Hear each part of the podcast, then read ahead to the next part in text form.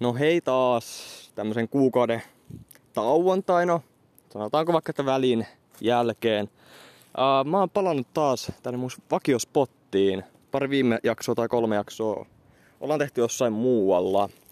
Mut nyt kun kesä on jo suht pitkällä, kohta alkaa, alkaa syksy, niin, joka tuntuu kyllä hurjalta, niin uh, itikoita ole oikeastaan yhtään enää. Tai yksittäisiä tässä välillä pörrää ympärillä. Niin nyt oli hyvä sauma taas palata tänne, mistä on suuri osa jaksosta tehtykin. Eli mä oon tämmöisellä aukealla jälleen kerran. Täältä näkee kilometrien päähän pelkkää metsää tuolla ää, kaukaisuudessa. Ää, tämän päivän jakso ää, ydinaihe ei oo mulla vielä tällä hetkellä oikein niin kuin, ää, tiedossa. Ää, mä tekin ajattelen aina kun mä lähden kävelemään tänne suunnille. Tänne ei nyt kilometri, uh, kilometrejä ajatellen on niinku mikään hurja matka. Sanoisinko, että ehkä reilu kolme kilsaa, neljä kilsaa. Mutta koska tää, on pel- tää välimatka on yhtään mettää, eka ehkä 500 metriä asfaltoituu tietä, niin uh, sanotaanko näin, että siinä tulee vähän kierrelty ylimääräisiä metrejä ja Uh, kun nyt on metteri kasvanut umpeen, niin äh, ei olekaan ihan samoja reittejä enää olemassa, mitä oli on kevät talvella vielä. Uh, eli joutuu vähän ehkä vetämään, missä sattuu välillä. Uh, eipä noista tuommoista asiasta nyt sen enempää. Kyllähän mun pitää tähän alkuun perinteitä kunnioittaen taas jauhaa jotain mun elämästä. Täältä on pieni tu- tuulenpuuska päällä saattaa nyt vaikuttaa tähän tausta, taustalla, mutta ei anta se häiritä. Uh, joo. Uh, en lähde nyt sen niinku, yritän pitää tämän mahdollisimman lyhyenä tämän alkusiegmentin. Mutta joo, uh, kuten viimeksi puhuin sitä Oulu-keisistä, eli no silloin vielä mietin, että, että otanko sitä paikkaa vastaan, opiskelupaikkaa vastaan sieltä ja äh, haluanko mä yhtään edes kokeilla sitä, että muuttaisin omilleni sillä tavoin, että lähden täysin uuteen kaupunkiin yli 300 kilsan päähän Jyväskylästä. No, mä otin se sitten lopulta vastaan. Olisiko ollut toiseksi viimeisenä päivänä. Siinä tuli punnittu asiat päivittäin. Lähes joka, joka hetki. Ja se on sitten yksi syy, miksi nyt ei vähän aikaan tullut niitä jaksoja. Toinen on sitten tämmönen, mitä nyt jokainen sisällön tottaja voisi oikeastaan käyttää, että nyt on tavallaan kesää, niin ei oo niin paljon ehkä motia. Tai niinku, niin, halu, haluaa vaan välttämättä tehdä viikoittain tätä sisältöä. Se on kyllä, pitää näin rehellisesti sanoa, tosi huono tekosyy mun mielestä. Kesäisin on kuitenkin yleensä ihmisillä eniten aikaa tehdä. Ja mullakin nyt kun ei ole ollut mitään duunia ja mä oon ollut himassa vaan, niin mä oon tehdä vaikka joka päivä jakson. Mutta se taas on ollut ehkä enemmän siitä kiinni, että mulla ei vaan ollut sitä fiilistä ylipäätään. Koska mä oon miettinyt tota, noita muuttojuttuja.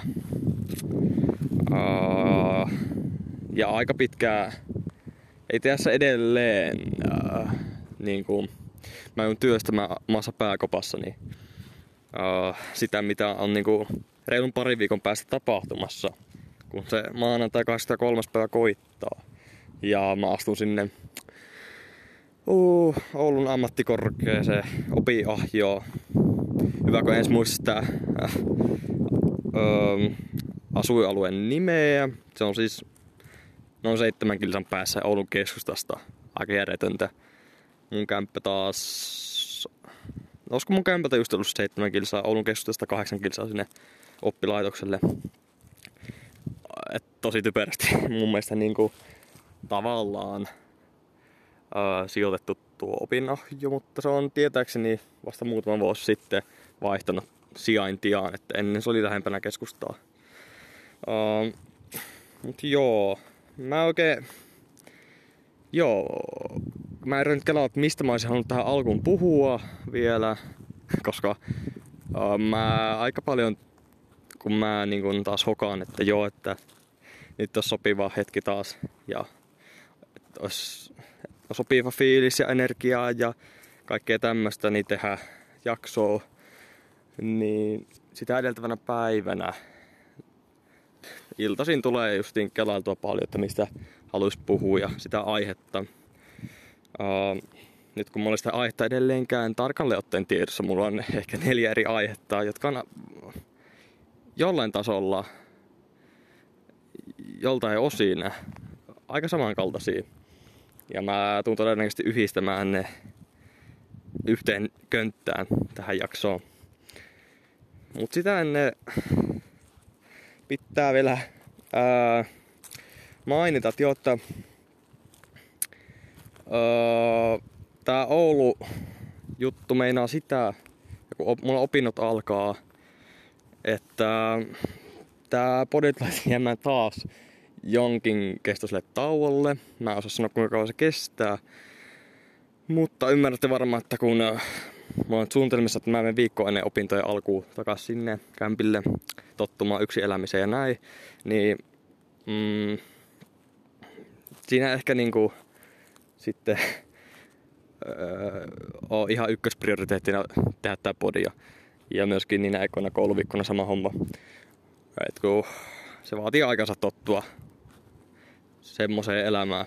Uh, ja muutenkin mä tota, nyt jos haluatte aina saada ilmoituksen tai niin kuin Spotifyn kautta tai mistä kuuntelettekaan, niin haluatte aina äh, niin kuin saada siihen etusivulle tai sinne äh, podcast-sivulle äh, aina ilmoituksen mun uusimmasta jaksosta.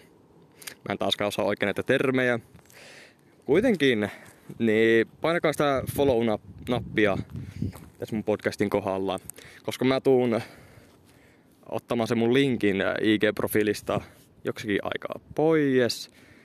Ihan vaan siitä syystä, koska um, mä en tietenkään halua, että kun tulee paljon uusia naamoja vastaan nyt tossa, kun opinnot alkaa, niin mä en oikein haluaisi, että siinä käy niin, että joku niistä u- uusista opiskelutovereista käy ekan päivän jälkeen vähän etsimässä meikäläistä nimeltä IGstä vaikka tai ihan vaan siinä päivän aikana vaikka jos sattuisi tutustumaankin ihmiseen ja heitä followit toisillemme, niin äh, mä en haluaisi oikein, että hän tavallaan niin saisi tietää musta enemmän juttuja ja varsinkaan sitä, että mä teen podcastia, josta mä puhun omista jutuista, niin se ei vaan tuntuisi kauan kivalta ajatukselta, että hän niin tekisi tavallaan oletuksessa pelkästään tämän perusteella. Jos siis sattuisi käymään jotenkin niin, että ensimmäisen koulupäivän jälkeen joku, jokin ihminen olisi näin kiinnostunut jostain kumman syystä. Tavallaan tämä on hauska idea, että edelleen, tai hauska ajatus, ei idea, että edelleen näitä jaksoja kuuntelee se aina se reilu kymmenen ihmistä. Kymmenen parikymmentä ihmistä suunnilleen.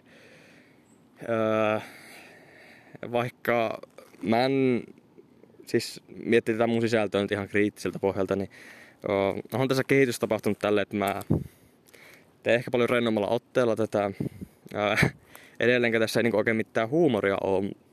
Että on tosi tämmöistä itse pohdiskelua syvällistä ää, omia ajatuksia ja nämä omat ajatukset sitten taas. Ää, miksi mä välillä epäilen tätä omaa podcastia on se, että kun mä lateen näitä omia ajatuksia niin koko ajan tässä ilmoille, jotka sitten taas, mä en tiedä mihin ne perustuu, että kun ää, mä en ennalta oikein mieti, että mistä mä puhun, mitä mun tulee seuraavaksi ulos. Se vaan, mulla tulee semmoista juttua ulos, mitä sillä hetkellä tulee millä päällä mä oikein on, niin uh, se ei oikein niin perustu välttämättä aina todelliseen faktaan tai mihinkään opittuihin juttuihin. Saattaa olla ihan hyvin hölynpölyä, mitä mä puhun tässä. Että eihän tää niinku mun podi ole mitenkään semmoista, että tästä voisi ottaa välttämättä mitään oppia, mutta tää on tämmöistä kokemusten, omien kokemusten jakamista ja tämmöistä, mikä se sana nyt on, tavallaan vertaistukea saattaa olla jollekin ihmisille. Öö, toki nyt aiheesta riippuen, mutta esimerkiksi mä ajattelen, että se yksinäisyysjakso, to, toisiksi uusi jakso, niin öö, on tosi ajankohtainen öö, suomalaista yhteiskuntaa niin kuin, ehkä eniten vavisuttava ongelma oikeasti. Öö, ja siitä on varmasti kokemusta jokaiselta ihmiseltä jollain tasolla jostain, jostain niin kuin elämänsä ajalta. Olipas taas jännästi muotoiltu. Mutta joo, ymmärrätte varmaan taas, mitä mä yritin mieltä tuolla. Öö, joo. Öö, mulla oli hieno ajatus jo tiistaina, että ajattelin siinä illalla tästä, kun yksi kaveri, joka vissiin kuuntelee semmin aktiivisesti öö, näitä jaksoja, kyseli taas, että milloin uutta jaksoa. Ja no, eihän mä niinku, en mä koskaan tiedä milloin se seuraava jakso on ulos, vaikka mä oonkin puhunut näissä jaksoissa, että alun perin, että tavoitteena olisi se öö, kerran viikossa. No sit se muuttuu öö, tuossa kesän alussa siihen, että joka toinen viikko olisi semmoinen sopiva tahti meikäläiselle, kun on sen verran laiska. Öö, ja on näitä, siis öö, en mä ollut kuulostaa miltä semmoiselta, että taas liian työlästä mulle. Tai vaikuttaisi liikaa mun mielialaan, mielenterveyteen. Ei tosiaan, että aina kun mä alan nauhoittaa, niin kun mä painan tästä stoppinäppäintä viimeisen kerran, laitan jakson ulos, niin mulla on tosi hyvä fiilis. Öö, en välttämättä mikään onnellinen ole, mutta aina semmonen kuitenkin mä oon aina suht ylpeä itsestäni ja on semmonen olo, että taas tuli tavallaan vähän niinku puhistettu itsestään ulos joitain juttuja. Eikä tääkään taas, taaskaan tarkoita sitä, että ää, mun, mun pitäisi löytää itse jokin tapa niin kuin purkaa mun tunteja, niin ei. Vaan että se tuntuu vaan hyvältä puhua ja tehdä semmoista asiaa, mistä kokee nauttivansa. Ja kyllä mä ajattelen, että mä tuun jatkaa mun podcastia johonkin, johonkin asti, johonkin määräämättömän aikaa asti. Uh, mutta että tämä ei todellakaan lopu vielä, vaikka tässä onkin ollut tää kuukauden tauko. Ja siis tiistaina mä kelasin, että joo, että, että kun, siis no jätän tuo tiistain pois. Keskiviikkona siis oli taas rallitestit. Osa teistä saattaa tietää, että mä kävellä mun isän kanssa. Ja sen saattaa jotain isän sukulaisikin välillä ja kavereita.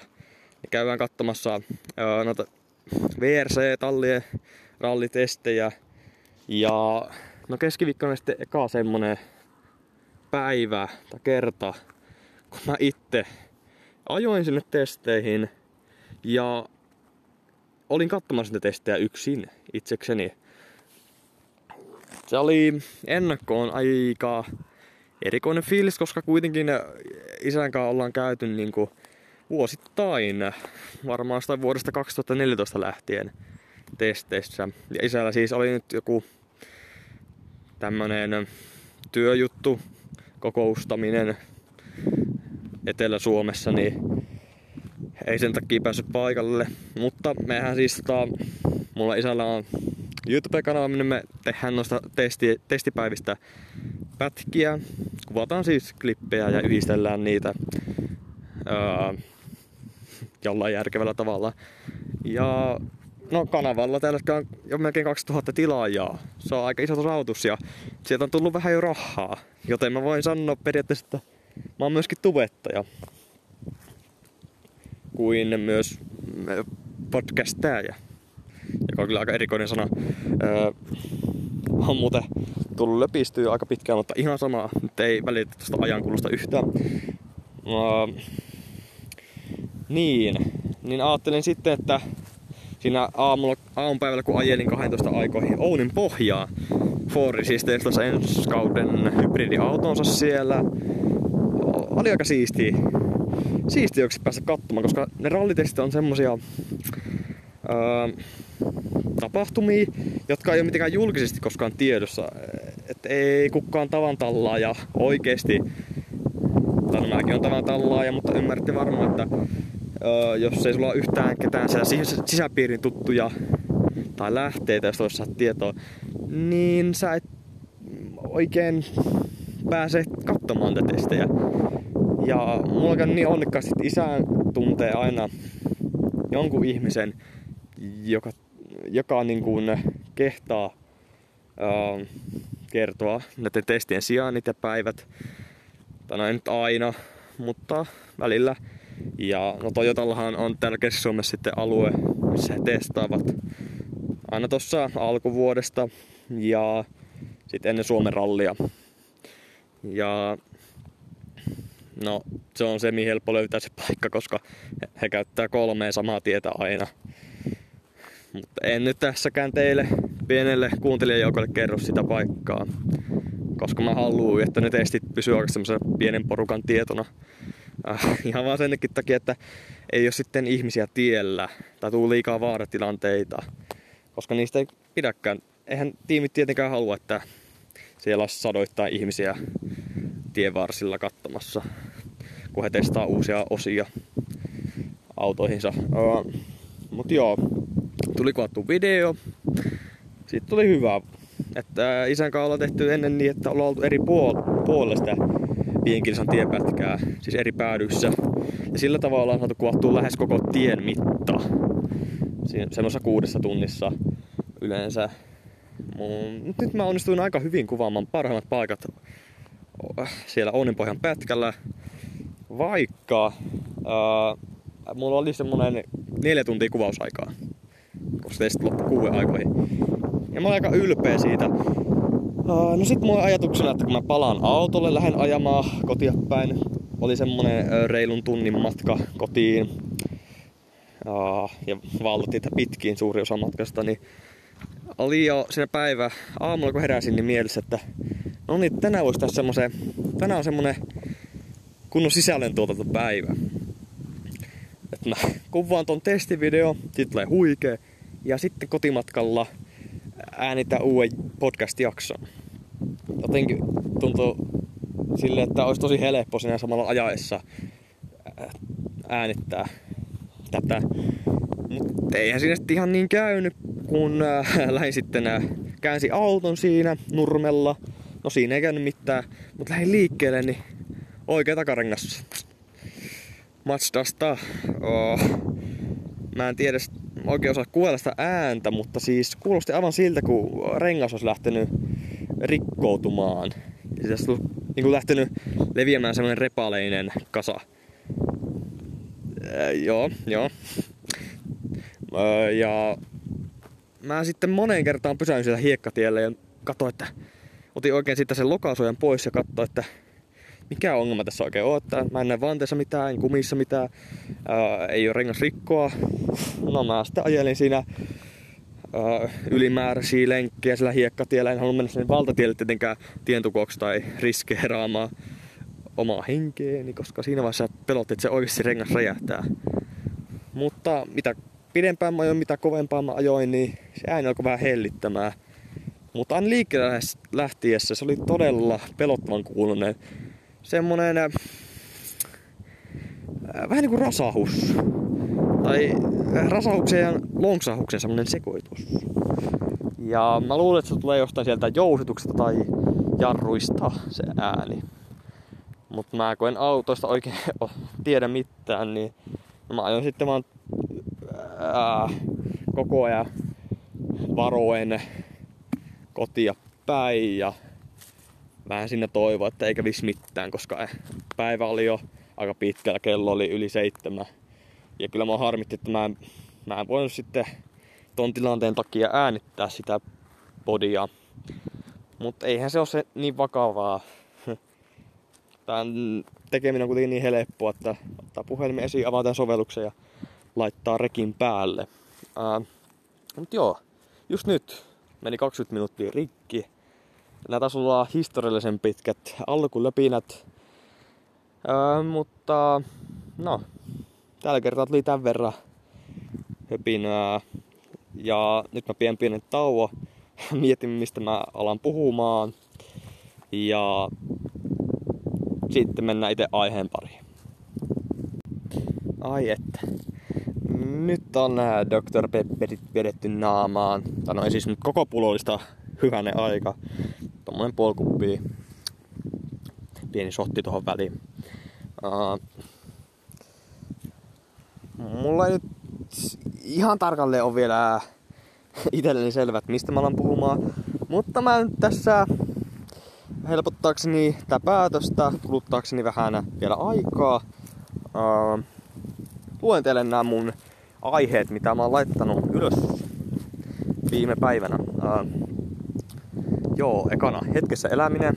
Se tuli itse tuossa kävelessä äskettäin mieleen.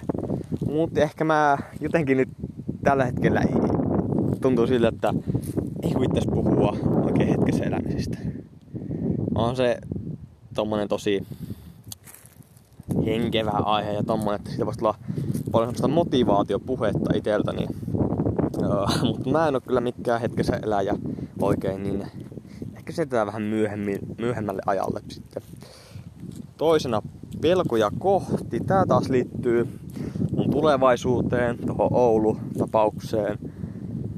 Uh, mutta mä puhuin niin paljon sitä Oulusta, tai paljon paljon, mutta joku kaksi minuuttia taisi olla puhuttu sitä mun ajatuksista Ouluun ja opiskeluja, uusi ihmisiä ja kaikkea tämmöistä kohtaan, niin jätetään tuokin muhimaan. Mä luulen, että ää, tulevaisuudessa mä tuon aina tasaisin väliajoin niin teille ää, kuuntelijoille tässä aina kertomaan, että miten mulla on mennyt siellä Oulussa sitten ja miten on opinnot lähtenyt liikkeelle, onko saanut uusia kavereita, toivottavasti saan.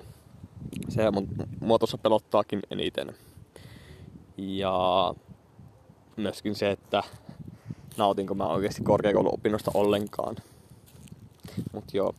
Uh, ja sitten tässä on tämmönen neljän sanan nippu, josta mä ajattelin kaikista puhua jonkin verran tänään jotenkin yhdistää ne toisiinsa. Uh, itsevarmuus ja epävarmuudet uh, eivät ole siis toistensa vastakohtia. Itsevarmuus, no joo, tiedätte varmasti, tai toivottavasti tiedätte mitä itsevarmuus meinaa. Uh, sitä on ehkä itsessään vaikea puhua. Ja myöskin, että puhuisi vain itsevarmuudesta ja epävarmuuksista. Niin mä ajattelin, että siitäkin tulisi tosi tynkä jakso ja ehkä vähän väkisin väännetty. Ehkä se olisi vähän samankaltainen prosessi kuin tuo, kun mä puhuin mun unelmista. Mm, muistaakseni sitten tuli liian pitkä jakso mun omaan makuun silloin ja mulla oli vaan silloin sillä äänitysetkellä semmonen fiilis, että äh, mun on pakko keksiä lisää itselleni jotain unelmia ja sisältöä tähän, että ei tää voi jäädä alle tunnin mittaiseksi.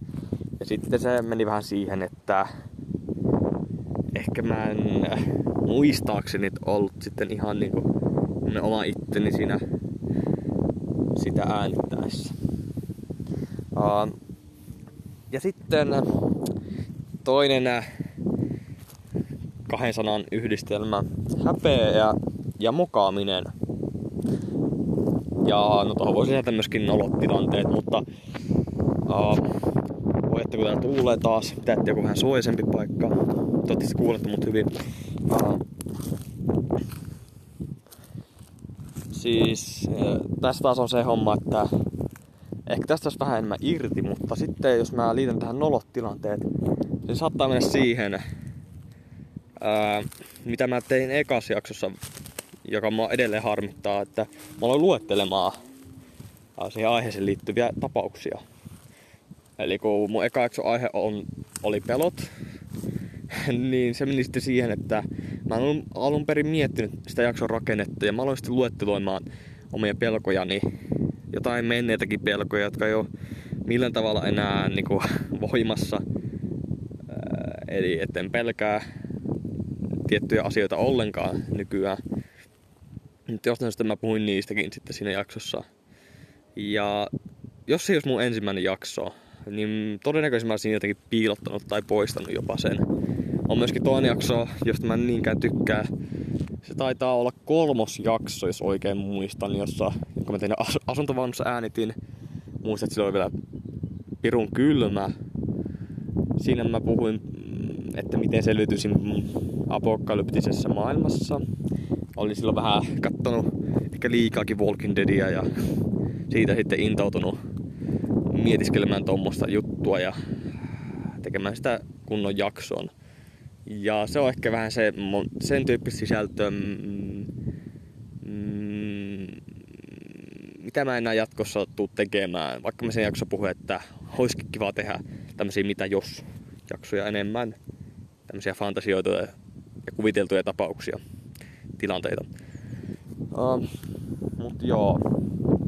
Uh, pidemmittä puheitta, eiköhän yhdistä vaan tää häpeä ja mokaaminen sekä ehkä noloja tilanteita esimerkiksi ja itsevarmuus sekä epävarmuudet. Ja epävarmuudet, uh, mä en siis puhu epäitsevarmuudesta, erikoinen sana hirviö, vaan epävarmuuksista niin kuin monikossa. Uh, mä yritän rakentaa kuin tuulensuoja itsestäni tähän, uh, toivottavasti onnistui. Niin lähdetään vaikka noista epävarmuuksista liikkeelle ja mä nyt yritän tästä semmoista luetteloa, että mitä kaikki epävarmuuksia mulla on. Mutta ylipäätään, miten mä ajattelen itteni tällä hetkellä, kuinka itsevarma mä oikein oon, niin voisin sanoa, että en mä koskaan ole ollut näin itsevarma itsestäni kuin ehkä ihan pikkusena, jolloin ei ollut vielä mitään itsetunto-ongelmia, epävarmuuksia itsestään. Koska sitä vaan meni ja temmels, eikä ajatellut ollenkaan. Mutta uh, tässä sitten niinku, ehkä alakoulun vikolta luokilta eteenpäin, niin kun rupes ajattelee uh, syvemmin asioita, kriittisemmin kaikkea, uh, omia arvoja ja kaikkea tämmöistä, niin siinä sitten kävi niin, että uh, ja tää liittyy myös tietenkin murrosikään luonnollisesti, niin jotenkin äh, ehkä se, se tapahtuu kaikille jollain tavalla. Äh, sitä ei enää osannut olla täysin oma itteensä. Ja ei sitä nyt huomannutkaan sille, että tuli jotenkin paljon pelokkaammaksi. Mutta mitä mä oon aiemmissa jaksossa puhunut, niin olin siis alakoulussa todella ujo ja näin. Ja musta tuli siinä murrosia alkuvaiheessa vielä entistä ujompi, ää, kun rupesi tulee kaikkia finnejä naamalle. Muistan nyt sitten, olisiko ollut seiskaluoka kesälomalta, kun palattiin kouluun, eli kasiluokalle, niin mulla oli otsa täynnä finnejä. En ollut hoitanut mun iho yhtään, enkä välittänyt siitä. Ja siitä on jäänyt vähän ehkä pikkunen henkinen arpi, koska muista, että mulla oli siis todella hyvä yhteisenki, tai meillä oli todella hyvä yhteisenki yläkoulussa meidän luokan jätkien kesken. Voi sanoa, että kaikki oli toisessa kavereita. Uh, toki ei se nyt niin mennyt, että oltiin yhtä perhettä, mutta kuitenkin se oli todella harvinaista. Kun mä sitä ajattelen mu- muita rinnakkaisluokkia, niin se, että kaikki jätkät uh, pystyy hengaamaan toistensa kaa. Ei ole mitään niinku kitkaa oikeastaan toisessa välillä. Ja ehkä siinä oli syynä se, että... Uh, tai en mä tiedä edes perimmästä syytä, mutta meillä kävi vaan todella hyvä tuuri. Ja näistä yläkouluajoista olisi tosi kiva puhua paljon enemmän, mutta mä oon ajatellut, että sitä varten mä tarvitsisin jonkun niistä mun yläkoulukavereista jaksoon mukaan, tai useammankin mielellään niitä olisi tosi kiva niitä vuosia muistella yhdessä. Yläkoulu on kuitenkin semmoista tosi spesiaalia aikaa jokaiselle meistä. Ja tuntuu jotenkin, mitä on nettiä selailu, että kovin monella ei ole hyviä muistoja sieltä, mutta itse voin sanoa, että taas yläkouluajat saattaa olla mun elämän parasta aikaa oikeasti. Ainakin kasiluokkaa. Uh, se, että ää, meidän luokassa, ainakin mitä mä itse tunsin, oli se, että saa olla täysin oma itsensä.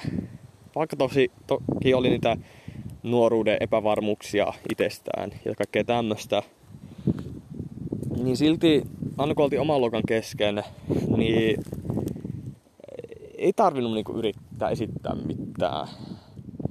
Ja sai pelleillä ja meillä oli tosi hyvä henki päällä. Ja sekin oli mun tosi hienoa, että mulla oli sitten niinku itelläni aika montakin semmoista ihmistä siellä, joiden kanssa mä pystyin tunneellakin vaikka istua vierekkäin. Ja jotenkin tuntuu, että se oli molen puolista monenkin ihmisen kohdalla, että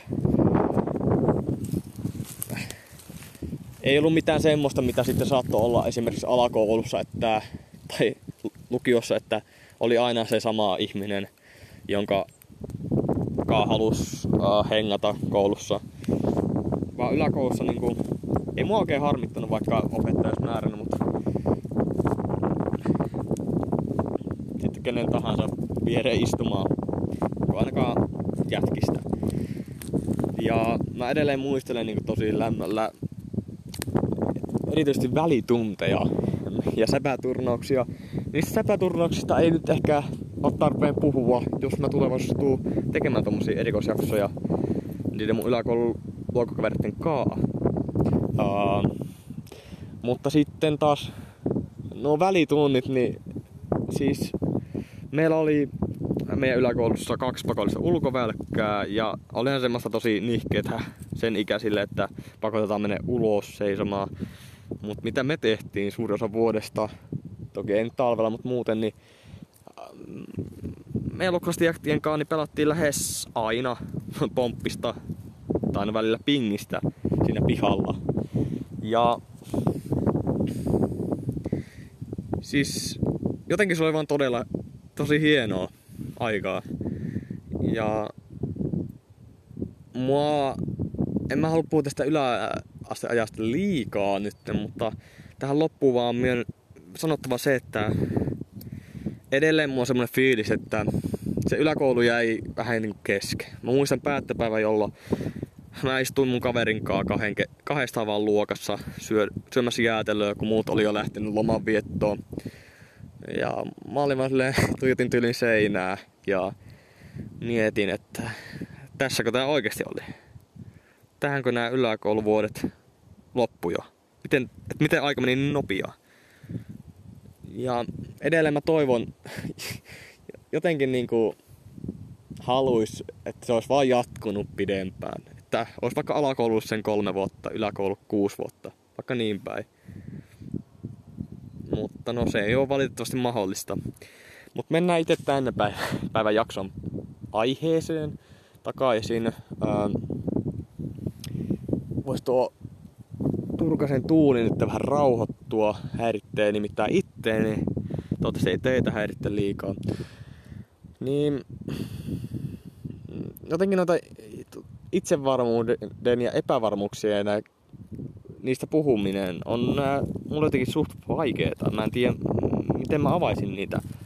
Toki mä voin avata niitä, kuinka itse mä, mä oon vaikka itse tällä hetkellä. Uh, no, miten mä sijoittaisin itteni, jos olisi olemassa tämmöinen kuvitteellinen itsevarmuustaulukko. Mietitään vaikka nollasta sataan. Sadassa on, että sä oot aivan, aivan itsevarma itsestäsi joka hetki. Uh, niin ehkä mä olisin niin kuin tyyliin nollasta sataan, niin jossain 65 pisteen kohilla. Uh, koska mä ajattelen, että kun mulla tulee aina tommosia uusia vastaan, jotka siis vaikuttaa mun elämään todella paljon. Eli esimerkiksi tää uudet opinnot, mä voin miettiä lukion kautta, niin öö, niissä tilanteissa, ja armeija myöskin, niin niissä tilanteissa mä oon ollut aina todella hukassa. Ja jotenkin en ole osannut niinku olla luonnollisesti niinä ekoina viikkoina koskaan. Ja niin tulee todennäköisesti tapahtumaan, kun mä aloitan nuo ammattikorkea-opinnotkin. Toki mä toivon, että löytyy samahenkisiä ihmisiä. Että kaikki on semmosia ekstrovertteja, tosi innostuneita ihmisiä.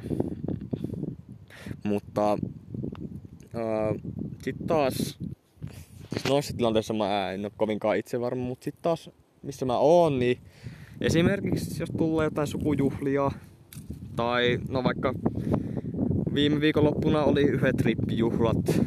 Ää, ja no lyhyesti vaan, että mentiin perheen kanssa sinne ja no meikäläinen oli se, joka meni ekana niin kuin, tervehtimään kaikkia muita ihan entuudestaan tuntemattomia vieraita ihan kättelemään.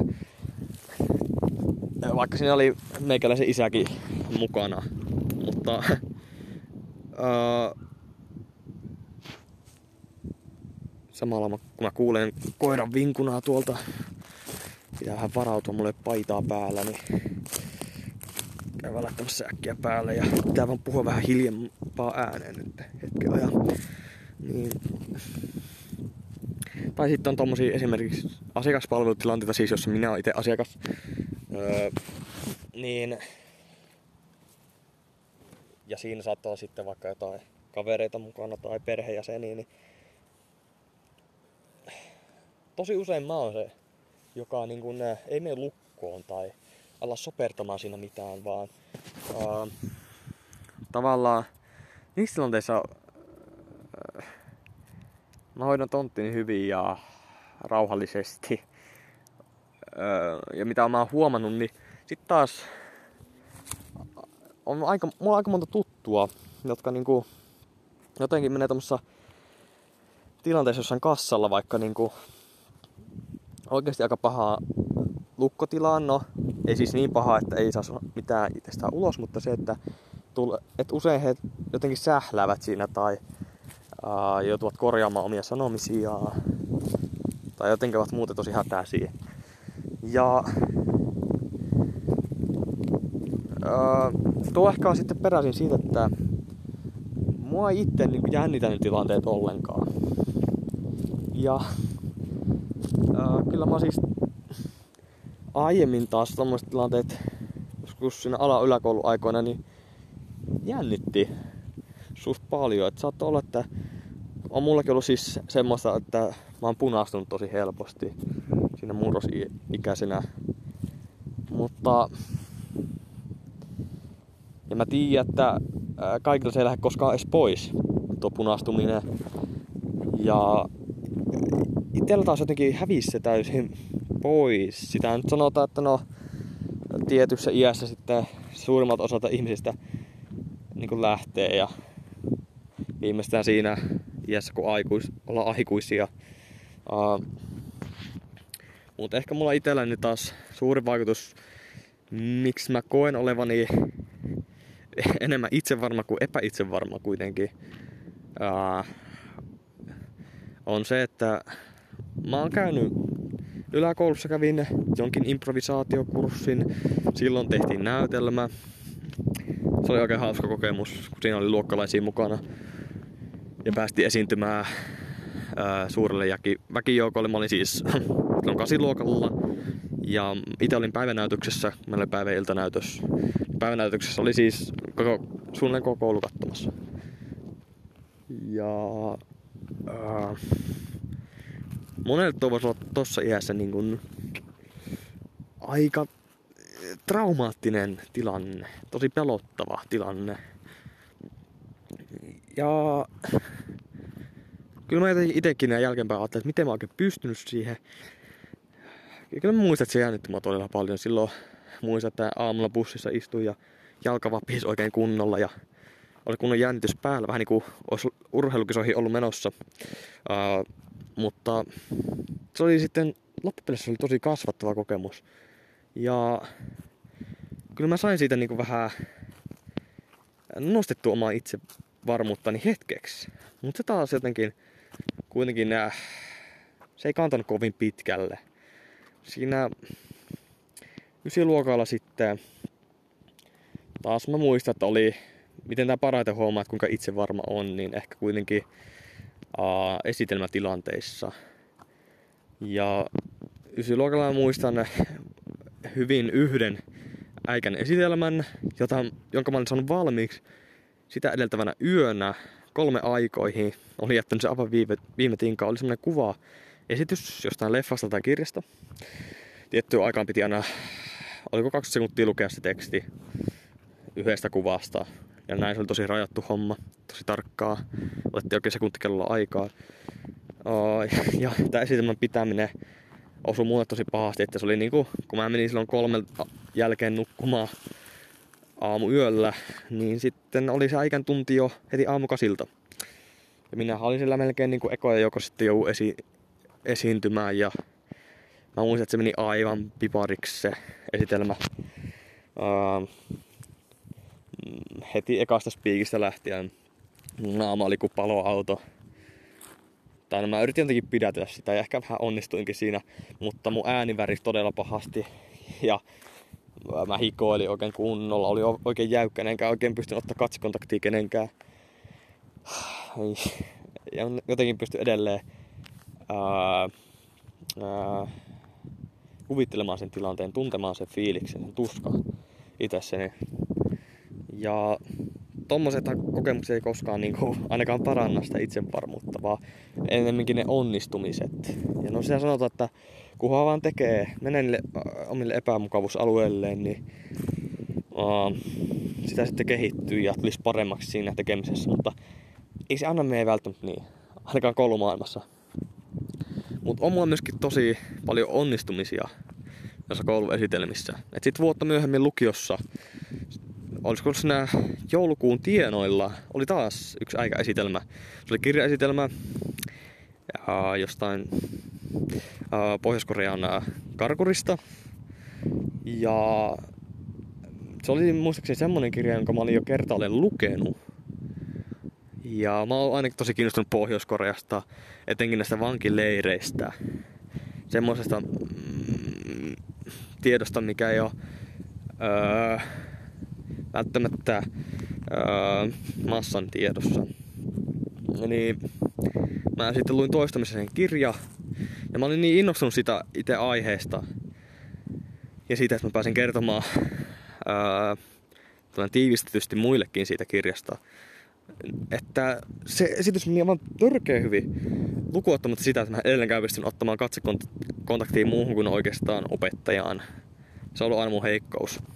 Mä en voi sille mitään, että ää, jotenkin mä en ole vielä sillä tasolla kuitenkaan, että, että mä olisin niin vapautunut, että mä pystyisin katsomaan koko yleisöä, ottamaan jokaisen ihmisen katsekontaktia ja vaihtelemaan sitä olemaan täysin rentona. Mutta silloin muistan, että ei tullut yhtään soperrettua. Ja mä sain, mä oikeasti tunsin, kun se esitys loppui, että mä vedin aivan niinku täydellisesti, että paremmin ei olisi voinut mennä. Ja mitä mä sitten jälkeenpäin opettajan kanssa, kun siinä kurssin lopuksi pöyteltiin, niin no hän ihan kehuu, kehuu mun jotain esseitä ja sitten totesi, että joo, esitelmä oli kyllä yksi parhaista. Ja se niinku tuntui todella hyvältä. Öö, ja oikeastaan sen jälkeen nuo esitelmätilanteet on niin paljon koskaan jännittänyt. Toki siinä on aina se pieni jännitys, mikä tarvitaan, jotta sä yrität edes tehdä parhaas. Koska jos menisit ilman mitään jännitystä pitämään esitelmiä, puheita, niin siitä ei tulisi mitään.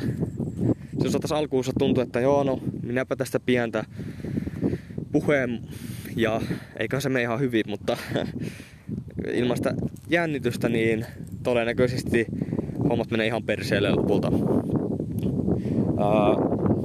ja mitä mä muistan tuosta ekan lukiovuoden kirjaesitelmästä, niin mä oikeasti tunsin, kun ää, tuli ne pakolliset uploadit. Kaikille pitää aina taputtaa esityksen päätteeksi tietenkin, vaikka se olisi kuinka paska. Niin mä jotenkin tunsin, että ne uploadit oli oikeasti ihan aidosta syystä. Että uh, niin yleisö tykkäsi siitä ja oli kiinnostunut. Jotenkin mä myöskin, mä aistin sen tosi hyvin. Ja siitä sitten, siitä lähtien mä jotenkin nauttinut esiintymisestä ja siinä tuli sitten sen lukio eka vuoden keväällä. Mentiin mukaan ää, vähän myöhässä parin kaverin kanssa jälleen kerran yhteen näytelmäprojektiin. Ja se oli sitten ihan oikein niin teatteri esi- näytelmä, jota hiottiin sitten niin aina koulupäivien jälkeen kaksi-kolme kertaa viikossa parin kuukauden ajan. Se oli tosi uuvuttava projekti, mutta kyllä mä koen, että se oli jotenkin myöskin itteni kasvattava, vaikka mä olin sitten sen jälkeen tosi uupunut ja se vaikutti muun yleiseen jaksamiseen ja vei multa paljon vapaa-aikaa. Niin enkä, enkä mä saanut sieltä yhtään uusia ihmisiä omaa elämään, niin ää, mä olin tosi ulkopuolinen. Tunsin, tunsin itteni tosi ulkopuoliseksi siinä porukassa. Mutta silti pysyin loppuun asti siinä mukana, koska koin vaan sen mun velvollisuudeksi. Ja, ää, mä ihan kuitenkin tykkäsin sitä itse näyttelemisestä. Ja kun siinä oli kuitenkin tavallaan vapauks, va, vapauksia esimerkiksi siinä, että millä äänenpainolla sanoo ne omat repliikkinsä, miten liikkuu ja näin. Ja se oli hauskaa vaan harjoitella niitä ja sitten esiintyä oikeasti teatterissa oikealle yleisölle. Ja olin siis Jyväskylän huoneteatterilla ja sain kokea, mulla oli kaksi roolia, niin sain kokea olevani hetken niin oikea, oikea näyttelijä. Mm. Ja mä sanon, että jos nyt kuuntelee joku tosi epävarma ihminen, joka oikein kammoksuu esiintymistä, niin lähde oikeasti, jos vielä opiskelet peruskoulussa tai lukiossa, niin lähde oikeasti mukaan tommosiin äh, improvisaatiokursseihin tai näytelmi, näytelmäprojekteihin. Koska sä, vaikka sä kuinka aluis, alussa niin kuin inhoisit sitä ja ää, epäröisit, vihaisitko hommaa, niin jos sulla kuitenkin löytyy semmoinen pienikin innostus ää, sitä juttua kohtaan, niin se oikeasti saattaa muuttaa sut täysin ihmisenä. Ja mulla on olemassa oikea elämä esimerkki tästä. Mä en tiedä, kuunteletko sä just tätä jaksoa. Jos kuuntelet, niin varmaan tunnistat itses, mutta on olemassa yksi ihminen, jonka elämän mä koen muuttuneen äh, aika järjestettävällä tavalla just vain sen takia, että hän lähti mukaan tämmöiseen vapaa-ajalla vapaa-ajan harrastukseen, harraste, harrastelijateatteriin. Hän oli sitten, en tiedä minkä aika oli, mutta öö, hän muuttui aivan niinku, aivan eri ihmiseksi voisi sanoa. Öö, mut joo. Ja siis voin sanoa, että nämä pari näytelmäkokemusta ja improvisaatiokurssit öö, ja onnistumiset esitelmissä, niin öö, ne on tehnyt muista paljon itsevarmemman. Ja mä jollain tavalla nautin nyt esiintymisestä. Eikä mua niinku hirvitä olla kuitenkaan ihmisten huomion keskipisteessä. Vaikka mä en edelleenkään ole oikein niinku, mutta ei luonnistu vaan se katsekontaktien ottaminen. Öö, ja siis kun ää, nyt yksi tämän jakson aiheesta oli myöskin se häpeä, voidaan siirtyä tästä nyt siihen hyvin. Uh, siis monihan pelkää edelleen tässä iässä parikymppisenä varmasti epäonnistumisia. Ja kyllä mäkin voin myöntää, että mä jossain määrin pelkään. Vaikka mä haluaisinkin uskotella itselleni, että ei, että eihän minä ole enää semmonen ihminen. Mutta se mitä mä yritän sanoa tässä on se, että noiden öö, näyttelykokemusten ansiosta öö, mä kuitenkin oon vähän armeliaampi, onko toi nyt oikea sana, itselleni.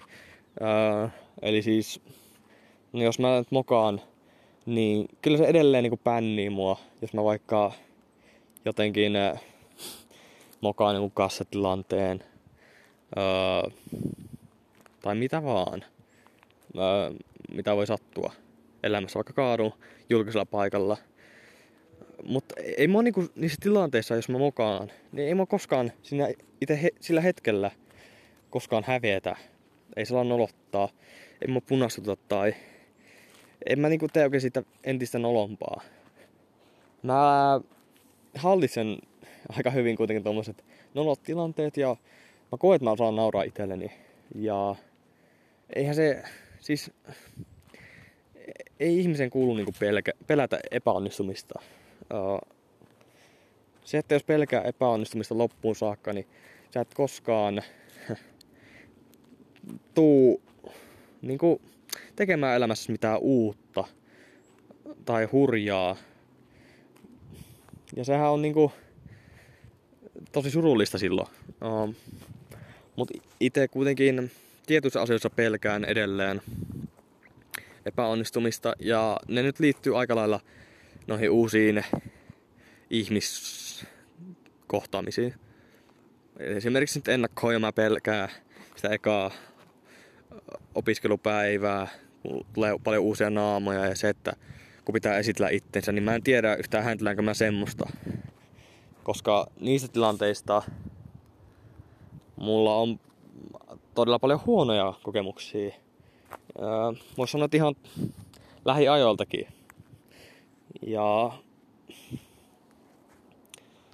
siis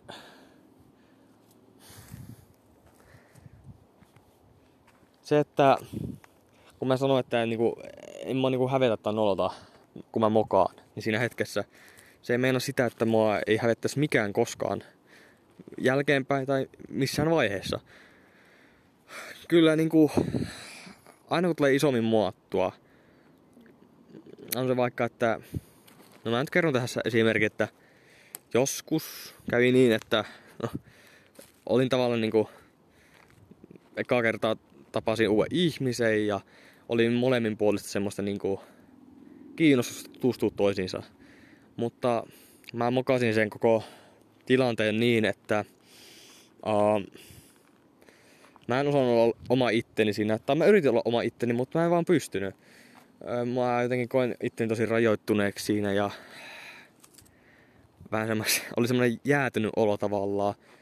Että niinku, ihan kuin edes pystynyt vaan niinku laskemaan oikein hartiota rennoiksi ja näin. Oli, oli siis tosi jäykkä fiilis. Ja taas tämän katsekontaktin kohdalla, niin siis ihan niinku face to face vietettiin aikaa, niin en mä tiedä niinku monta kertaa, tuskin kertaakaan tuli katsottua sitä ihmistä silmiin ja näin. Kyllähän se on oikeasti tosi tärkeää pystyä ottamaan ihmisen katsekontaktiin. Se tuo jossain määrin, no se on tosi luontevaa tietenkin. Ja se tavallaan oletetaan myöskin sen takia. Ja kyllä mä niin kuin mietin sitten jälkeenpäin sen toisen ihmisen kohdalta, että useampikin kertaa miettinyt, että mitäköhän hän ajatellut sitten meikäläisestä, että onkohan pitänyt mua niin kuin oikeasti kummajaisena, kun mä en oo niin kuin vaan kattonut kertaakaan hänenpää, että on niin kuin viimeiseen asti piilotellut omaa katsettani ja näin. Eli voisi sanoa, että en mä kuitenkaan ole kovin itsevarma ihminen. Ainakaan noissa uh, tilanteissa, kun tapaa uusia ihmisiä. Mikä on taas jännä, niin sitten taas jos on tommosia ihan perus vaikka käy ruokakaupassa ja kas, tulee kassalle, niin niissä tilanteissa on ihan helposti pystyy ottamaan katsekontaktia ja moikkaamaan kassamyyjää. Mutta sitten taas kun mennään semmoiselle niinku ihmissuhdetasolle, koska eihän tommonet kaupan kassatilanteet ole oikeasti mitään se erikoisempaa. Niin se on mulle jotenkin tosi vaikeaa. Mä en tiedä missä se pohjaa.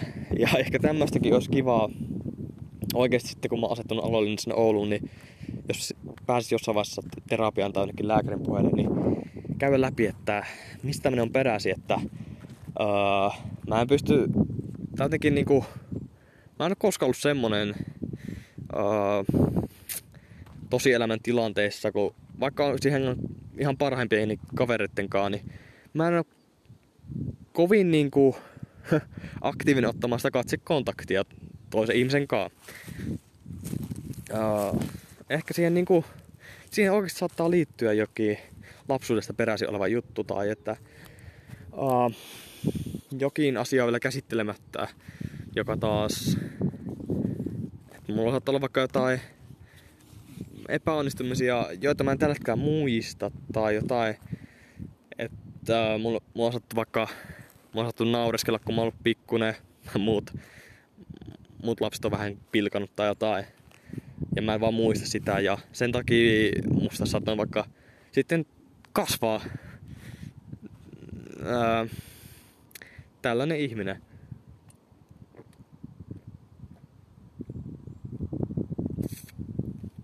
Piti juo tuohon väliin, kun kurkkua oikein pistelee, kun se on niin kuiva. Uh,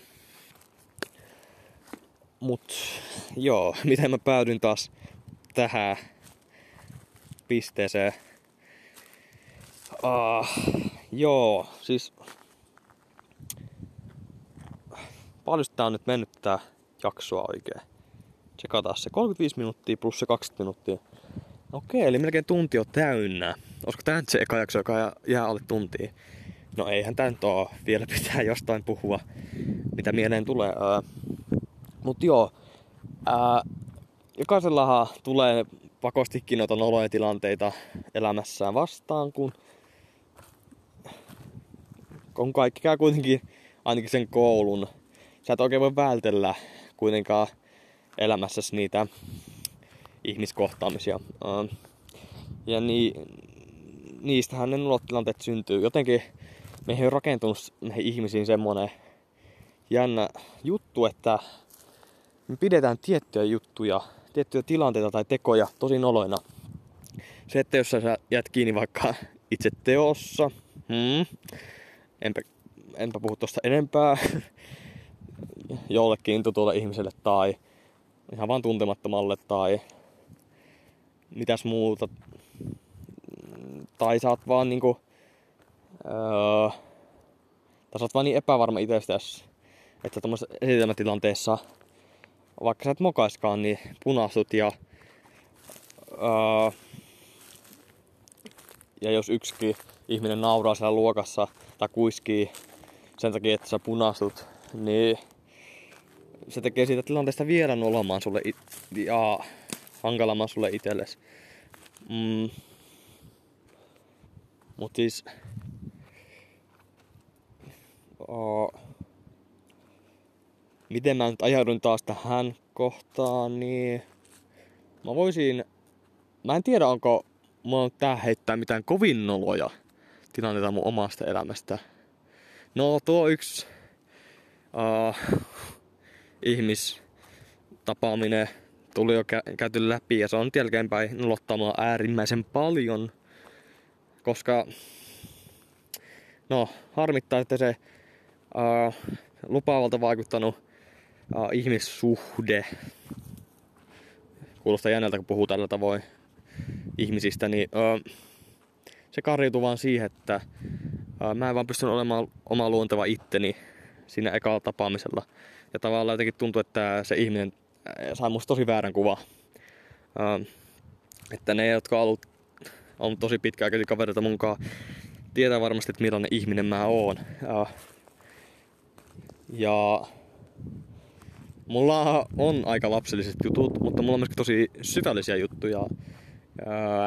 kauheasti mulla ei faktaa välttämättä päässä, että mä tiedän ää, vähän kaikista asioista jonkin verran, mutta en ole oikein minkään alan niin kuin asiantuntija välttämättä. Ehkä nyt urheilun jossain määrin, mutta en nyt siinäkään niin kuin oikein minkään missään lajikohtaisesti ekspertti. Mm Mut siis... Öö, noloimpia tilanteita mulla elämässä, niin tää menee tämmöiseen vähän luettelointiin. Mä yritän välttää sitä, mutta kerrotaan nyt vaikka pari tähän loppuun. Jos mä tulisi mieleen jotain noloja, noloja tilanteita. No yksi semmonen vähän pidempikestoinen nolo-kokemus mun elämässä. Se, sekin liittyy yläkouluaikoihin. Mä siis opiskelin pitosluokasta ysiluokkaa Espanjaa se oli nyt loppua koheni tosi huono päätös mun elämässä. Se vei vaan multa vapaa-aikaa ja en mä osaa sitä kieltä oikein yhtään, että kete jamaa ja komo estaa ja me jamo Mikael ja jotain yksittäisiä sanoja osaa. Mutta ei sitä niinku mitään hyötyä oikein mulle ollut. Että tuommoista voi opetella päivässä tyyliin. Mm. Mutta sitten siihen Espanjaan opiskeluun liittyy se, että meillä oli tiedossa alusta alkaen oikeastaan, että, että yläkoulusta tulee sitten tämmöinen vaihto todennäköisesti. Pääsee suunnilleen viikossa Espanjaan ja sitten Espanjasta tulee Suomeen. itse jotenkin hypetin jostain syystä sitä juttua, että ai vitsi, että vaikka onkin käynyt Espanjassa tosi monta kertaa jo ennen sitä, niin uh, silti jotenkin oli silleen, että no Espanjasta on tosi uh, positiivisia ihmisiä, puhelijaita ja tämmöisiä, että tulee, varmasti tulee hauska kokemus ja sen takia mä lähdin mukaan siihen, vaikka sitten Mua ei siinä Espanjan ryhmässä oikein ketään kunnon kavereita, mutta oli niinku pari tuttua alakoulun luokalta, joten mä sitten tunnella hengasi. Mutta he eivät lähtenyt mukaan tähän vaihtoon. Mutta silti itse pyri olemaan tosi rohkea ja olin silleen, että no voin sitä aina kokeilla. Mutta se koko vaihtohomma meni ihan perselle. Me ei, meidän perhe ei ottanut edes, kun Espanjasta tulivat ekana Suomeen, niin meidän perhe ei edes ottanut, pystynyt ottamaan siinä tilanteessa tietyistä syistä öö, meille määrättyy espanjalaista niin kuin, kotiin, meidän kotiin. Ja no, mä silti olin mukana sen viikon kaikessa touhussa. Mm, välillä jättämään jotain juttuja väliin tietyistä syistä, jotain myöskään avaa. Öö, Mutta siis käytiin vaikka, silloin oli vielä kevät talvia, käytiin luistelee Jyväsjärvellä ja mitä kaikkea muutakaan me tehtiin, niin taittiin leipoa ja sun muuta. Mm. Niin se on mulle tosi häpeällinen kokemus, josta mä jotenkin koen jopa olevani vähän niinku vastuussa tavallaan. Että mä, mä ihmettelen edelleen, että miksi mä en vaan jättä, jättäytynyt siitä pois koko vaihtohommasta, kun se oli jo alun pitäen semi-riski ja haastava tilanne, jonka mä kyllä tiedostin. Mutta siis se viikko meni sitten siihen, että no mä olin sinne touhussa mukana, mutta heti ekana päivänä, kun uh,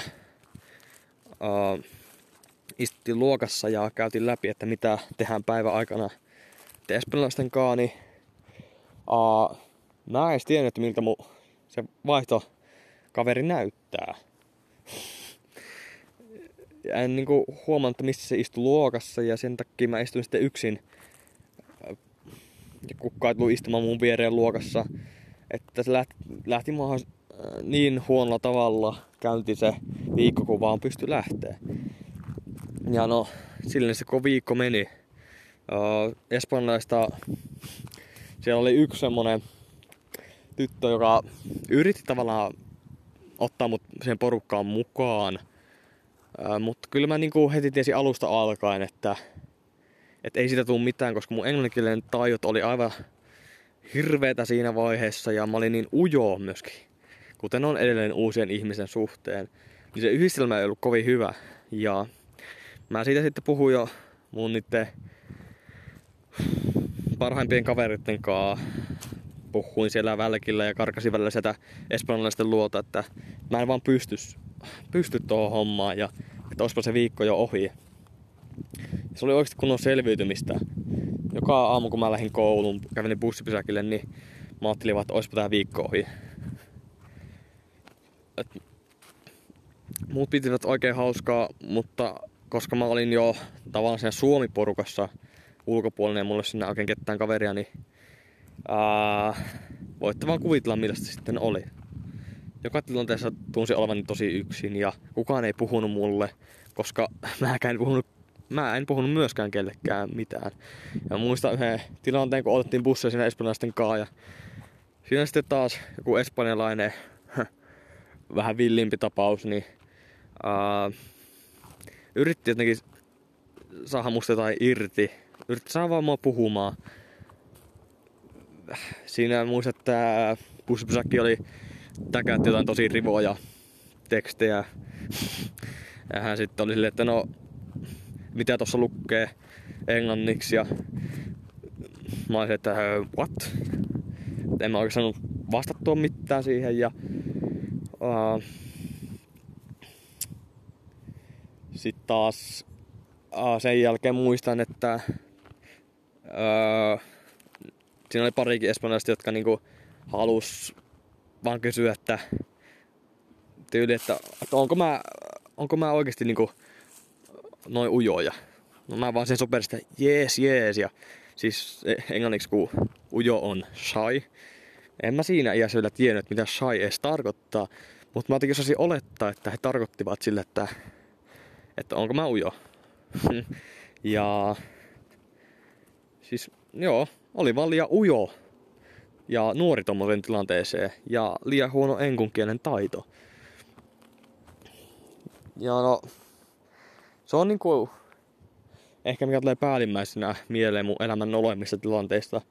Mutta on sitten jotain semmosia yksittäistapauksia, tommosia paljon lyhytkestoisempia, ei tommosia viikon mittaisia tietenkään. Et mitäs mulla tulisi tässä nyt, tuleeko mulla mitään äkisti mieleen? Um, no noita esitelmiä on aika paljon. Alakouluviikologilla oli, muista, että kerran lehahi oikeasti aivan tulipunaiseksi. Ja sen kyllä huomasi kaikki luokkalaiset ja vaikka oli pimeä luokka, niin siinä oli kuitenkin tämä valkoinen taulu, johon osoitti piirtoheitin, niin voi vaan kuvitella sen näyn, kun piirtoheitin osoittaa mun tulipunaisen naamaa. Et miten hienosti se oikein loisti luokan perälle asti. Mm. Mutta tota, ehkä mua on myöskin aika monta nolotilannetta elämässäni liittyy semmoisiin keskustelutilanteisiin niin kuin, tyttöjen osalta. Koska mä oon muista avannut tätä myöskin jossain jaksossa, mutta mä siis olin aivan järkyttävä ujo tyttöjen suhteen ja edelleen on vähän ehkä ujo. Tai en osaa oikein sanoa, että onko.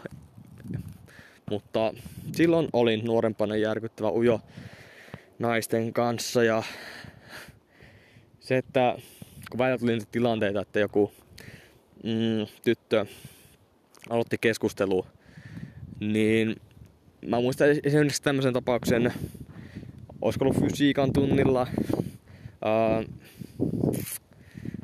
siinä kirjassa mä tuijottelin pitkään semmoista yhtä autoa, kuvaa jostain urheiluautosta ja sitten se tyttö jotain heitti siinä, että no joo, jotain, että on, onpa hieno auto ja näin ja en tiedä miksi. Ja sitten keskustelu jotenkin siirtyi, en tiedä miten, niin renkaisiin. Ja mä, mä sopersin niinku oikein, että no siinä, sillä on vaan kolme rengasta vai kaksi rengasta.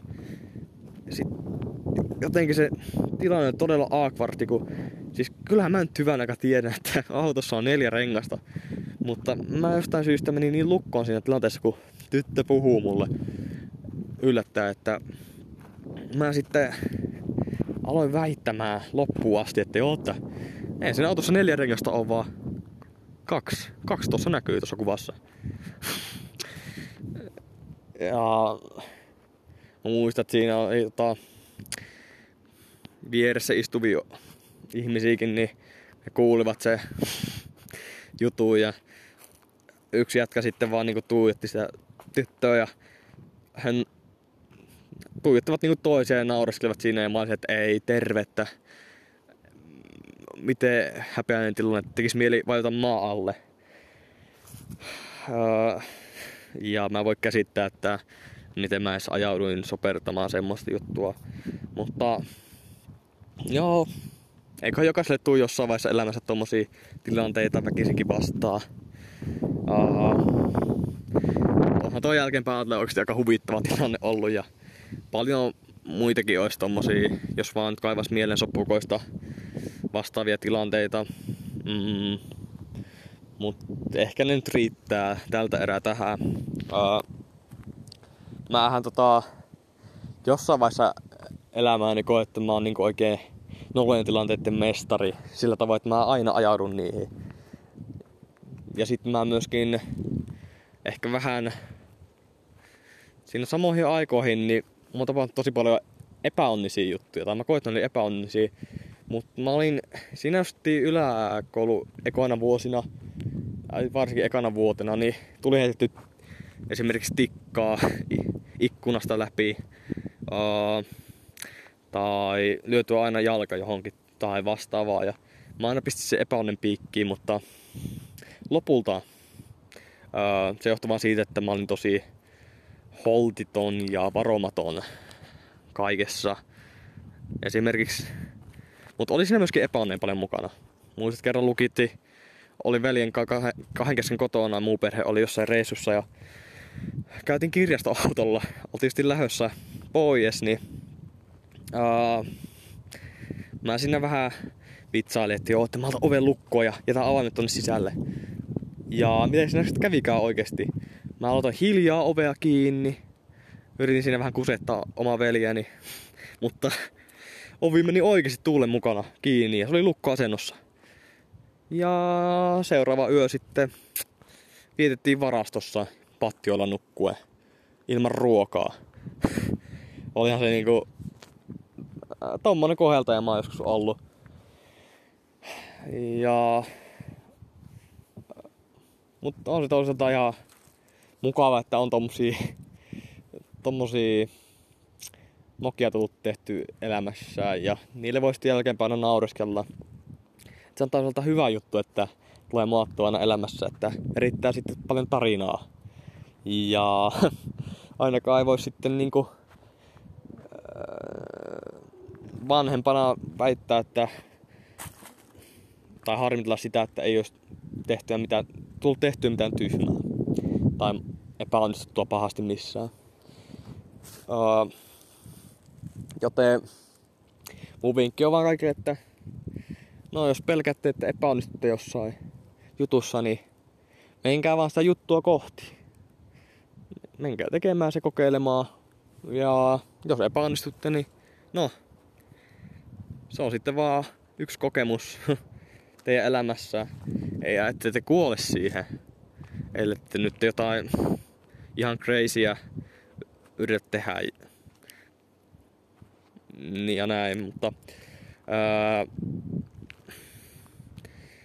siinähän sitten oppii. En mäkään nyt oikein tämän ikäisenä välttämättä vielä ymmärrä, että, uh, että miten paljon tuommoista epäonnistumista oikeasti kasvattaa sua ihmisenä tai opettaa sulle. Mut esimerkiksi itteeni voi sanoa, että kun on välillä silloin just niin kuin sai ajokortti vuosi sitten, niin kyllä niin kuin sen jälkeen tuli vielä aika paljon tehty virheitä ajaessa ja ole aika huolimaton. Ja tuli vaaratilanteita välillä. Uh, mutta aina kun mä mokasin ajassa, niin mä tekin ruoski itteni tosi paljon. Koska mä en todellakaan halua niin kuin, aiheuttaa mitään oikeasti vaaratilanteita tai varsinkaan semmoista tilannetta, että joku ihminen loukkaantuisi tai joutuisi hengen vaaraa. Joten siinä on syytäkin ruoski itteensä siitä ja uh, muistuttaa itteensä useampaan otteeseen, että ei koskaan enää tee niin tai uh, niin kuin on niin ajattelematon tai yltiörohkea, hullurohkea. Mm. Ja siis kyllä, tuohan niinku just osuva esimerkki siitä, että epäonnistumiset opettaa oikeasti sua ja ää, se kuuluu tähän nuoruuteen varmasti. Sitten oikeasti jossain vaiheessa huomaa, että tuommoisen tapausten ansiosta ää, sä osaat varoa tiettyjä juttuja ja opit niinku ikään kuin kantapään kautta. Mut joo. Ää, varmasti jäi paljon tästä jaksosta niinku, ää, ulos vielä juttuja, joista mä sanon puhua. Mutta kun mä en taaskaan käsikirjoita näitä ennakkoon tai mieti sen syvemmin, että mistä mä puhun oikein öö, jaksossa, niin no aina vähän tämmösiä. Et ei oikein tiedä mikä se lopputulos tulee, tulee, tulee sitten olemaan, mutta öö, jos joku vielä kuuntelee tässä vaiheessa tätä jaksoa, niin oikein suuret kiitokset sulle.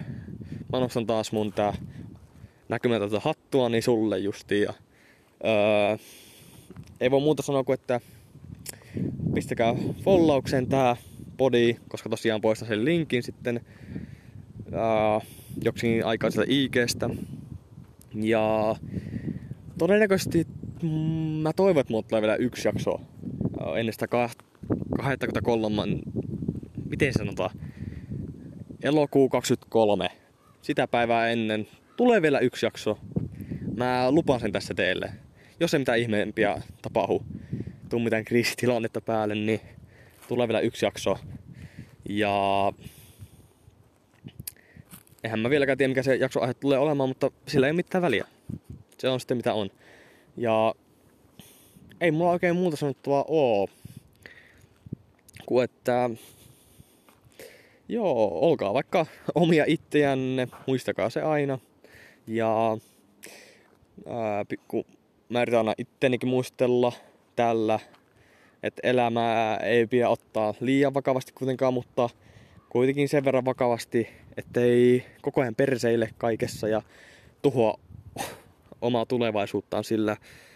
Niin muistakaa teki tämä ja uh, saa, saa toki laittaa edelleen kommenttia ja ajatuksia, jos tuli jotain mieleen tästä. Mutta nauttikaa elämästänne ja palataan sitten ensi jaksossa uuden aiheen parissa ja siihen asti niin moi moi!